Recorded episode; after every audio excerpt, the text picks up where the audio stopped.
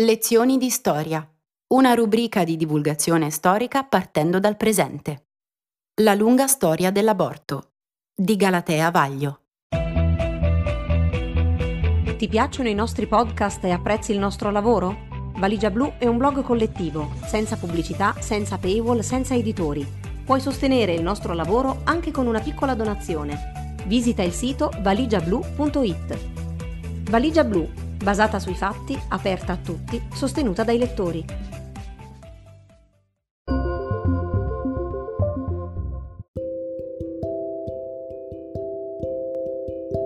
Aborto. Dopo la sentenza USA, il tema della interruzione volontaria della gravidanza e del diritto delle donne a decidere per il proprio corpo è diventato di stringente attualità. Ma nel mondo antico, come era affrontato questo problema? In genere i movimenti contrari all'aborto tendono a presentare la loro tesi come fondata sulla tradizione e sostengono che in passato l'aborto sarebbe stato vietato e sanzionato per legge in quasi tutte le culture. In realtà si tratta di una semplificazione perché fin dall'antichità sul tema c'erano posizioni assai varie. L'aborto intanto è sempre stato praticato in tutte le culture da sempre le donne nel momento in cui si scoprono incinte possono decidere di ricorrere a pratiche abortive e per i più svariati motivi. Ad esempio, la situazione in Grecia e a Roma prima della diffusione del cristianesimo era piuttosto variegata. Fin dai primordi della civiltà greca si hanno notizie di pratiche abortive, sia chirurgiche che meccaniche, o portate avanti tramite la somministrazione di pozioni o veleni. Il problema del giuramento di Ippocrate, che non è di Ippocrate. Nella versione greca del giuramento di Ippocrate comunemente conosciuta, un paragrafo vieta esplicitamente al medico la pratica dell'aborto e la possibilità di somministrare alla donna sostanze che lo causino. Tuttavia il passo in questione è stato a lungo studiato dai filologi e pone alcune problematicità. La versione infatti è datata non all'epoca di Ippocrate, attivo nel V secolo a.C., ma attorno al 245 d.C. e da una comparazione con altre fonti pare che la parte riguardante il divieto di aborto possa essere retrodatata al massimo al 43 d.C. Infatti i restanti testi di Ippocrate, attribuibili peraltro certamente a lui, in particolare quelli riguardanti la ginecologia, riportano istruzioni per aborti chirurgici e non danno alcuna valutazione morale su questo tipo di operazioni. Insomma, pare che Ippocrate avesse studiato e illustrato le tecniche abortive e non sembra che avesse vietato di usarle. L'infanticidio e l'abbandono dei bambini. L'aborto del resto nel mondo antico non era considerato in linea di massima una procedura vietata. L'unico caso in cui era fermamente condannato era quando la donna decideva di abortire e questa decisione poteva danneggiare il padre del futuro neonato. In Grecia e a Roma non erano vietate le tecniche contraccettive, anzi, le donne e gli uomini erano considerati liberi di servirsene anche se all'epoca, nonostante esistessero persino dei rudimentali preservativi, l'efficacia di questi mezzi era molto limitata. Più diffuso ed efficiente era quindi il ricorso all'aborto. Negli scritti di Ippocrate e degli altri medici dell'epoca si trovano elencate numerose tecniche meccaniche o chirurgiche per effettuare aborti. Si poteva intervenire appunto chirurgicamente oppure manualmente con massaggi e manipolazioni, o indurre l'aborto tramite salti o altri sforzi fisici. Va inoltre detto che gli antichi praticavano anche con gran disinvoltura l'infanticidio.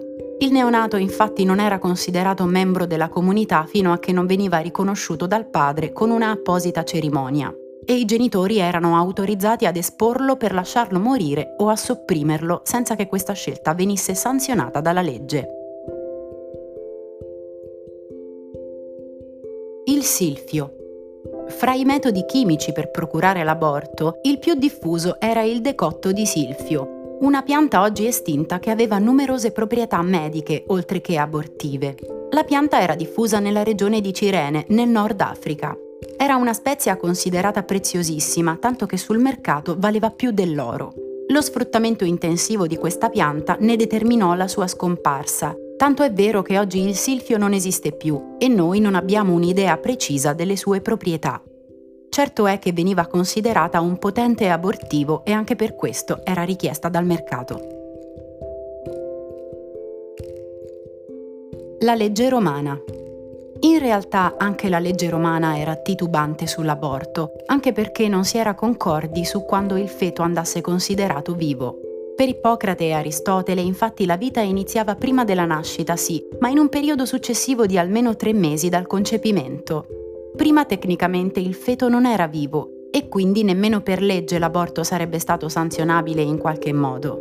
La legge romana, tuttavia, prevedeva che un corpo fosse considerato vivo solo dopo la nascita effettiva.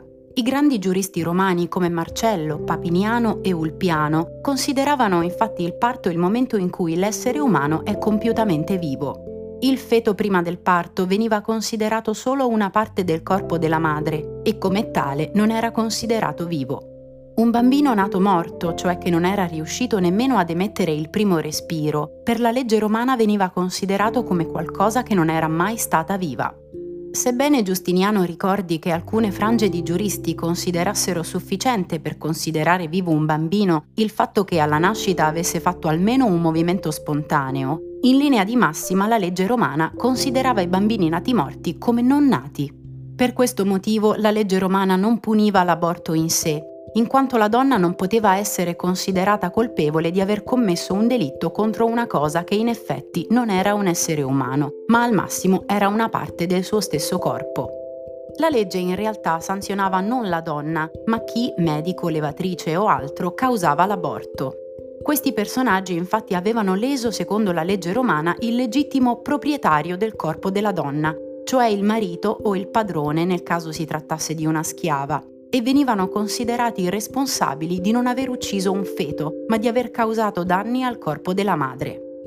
Cicerone cita la spes parentis, cioè il diritto del padre o del capo della gens di vedere nascere il figlio discendente, soprattutto se il feto era destinato ad entrare in un asse ereditario di qualche famiglia importante. In ogni caso i diritti del feto si perfezionavano solo alla nascita, ne conseguiva che la donna non sposata e libera che decideva di abortire non poteva essere incriminata di nulla, in quanto non aveva leso i diritti del padre o di un padrone. Di sicuro la donna che abortiva non era incriminabile di omicidio o altro. L'influenza cristiana. Naturalmente il quadro cambiò quando il cristianesimo divenne religione di Stato, anche se meno rapidamente di quanto si creda. In realtà anche i cristiani non ebbero per secoli una visione precisa e univoca di quando l'essere umano poteva essere considerato vivo. Lo stesso Tommaso d'Aquino nella Summa diceva che l'anima non era insita nel corpo fin dal concepimento, per cui l'embrione e il feto non potevano essere considerati vivi fin dall'inizio della gestazione. Il primo papa a considerare l'aborto un omicidio fu Sisto V e si era già alla fine del Cinquecento. Fino al 1869, inoltre, l'aborto venne considerato un delitto solo nel caso che il feto risultasse animatum, cioè in possesso di un'anima. Al di sotto dei tre mesi dal concepimento o nel caso di feti morti in utero non si poteva parlare di omicidio. Solo nel 1869, per i cattolici, Papa Pio IX stabilì che il feto era da considerarsi possessore di anima fin dal concepimento, rifacendosi quindi in questo alla tradizione ebraica. In questo i musulmani sono invece più vicini alla linea interpretativa della Chiesa delle origini fino a Tommaso d'Aquino. Infatti ritengono che l'anima entri nel feto solo dopo 40-120 giorni dal concepimento. Al di sotto di questo limite, l'aborto non è considerato un delitto. Inoltre l'aborto è consentito quando la madre corra rischio di vita e quando il feto dopo i 120 giorni non sia vivo. Come si vede quindi la storia della legislazione sull'aborto è complessa e fin dall'antichità il tema pone problemi notevoli al legislatore. Persino culture che non accordavano particolari garanzie alla libertà della donna consentivano però gli aborti o non li consideravano un atto criminoso. Alle volte, a scartabellare le leggi antiche, si scopre che i nostri antenati erano più aperti e possibilisti di alcuni moderni passionari della vita. O forse gli antichi più semplicemente avevano maggiore buonsenso e comprensione per le vicissitudini umane.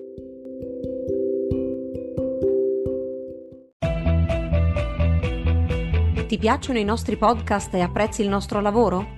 Valigia Blu è un blog collettivo, senza pubblicità, senza paywall, senza editori. Puoi sostenere il nostro lavoro anche con una piccola donazione. Visita il sito valigiablu.it. Valigia Blu Basata sui fatti, aperta a tutti, sostenuta dai lettori.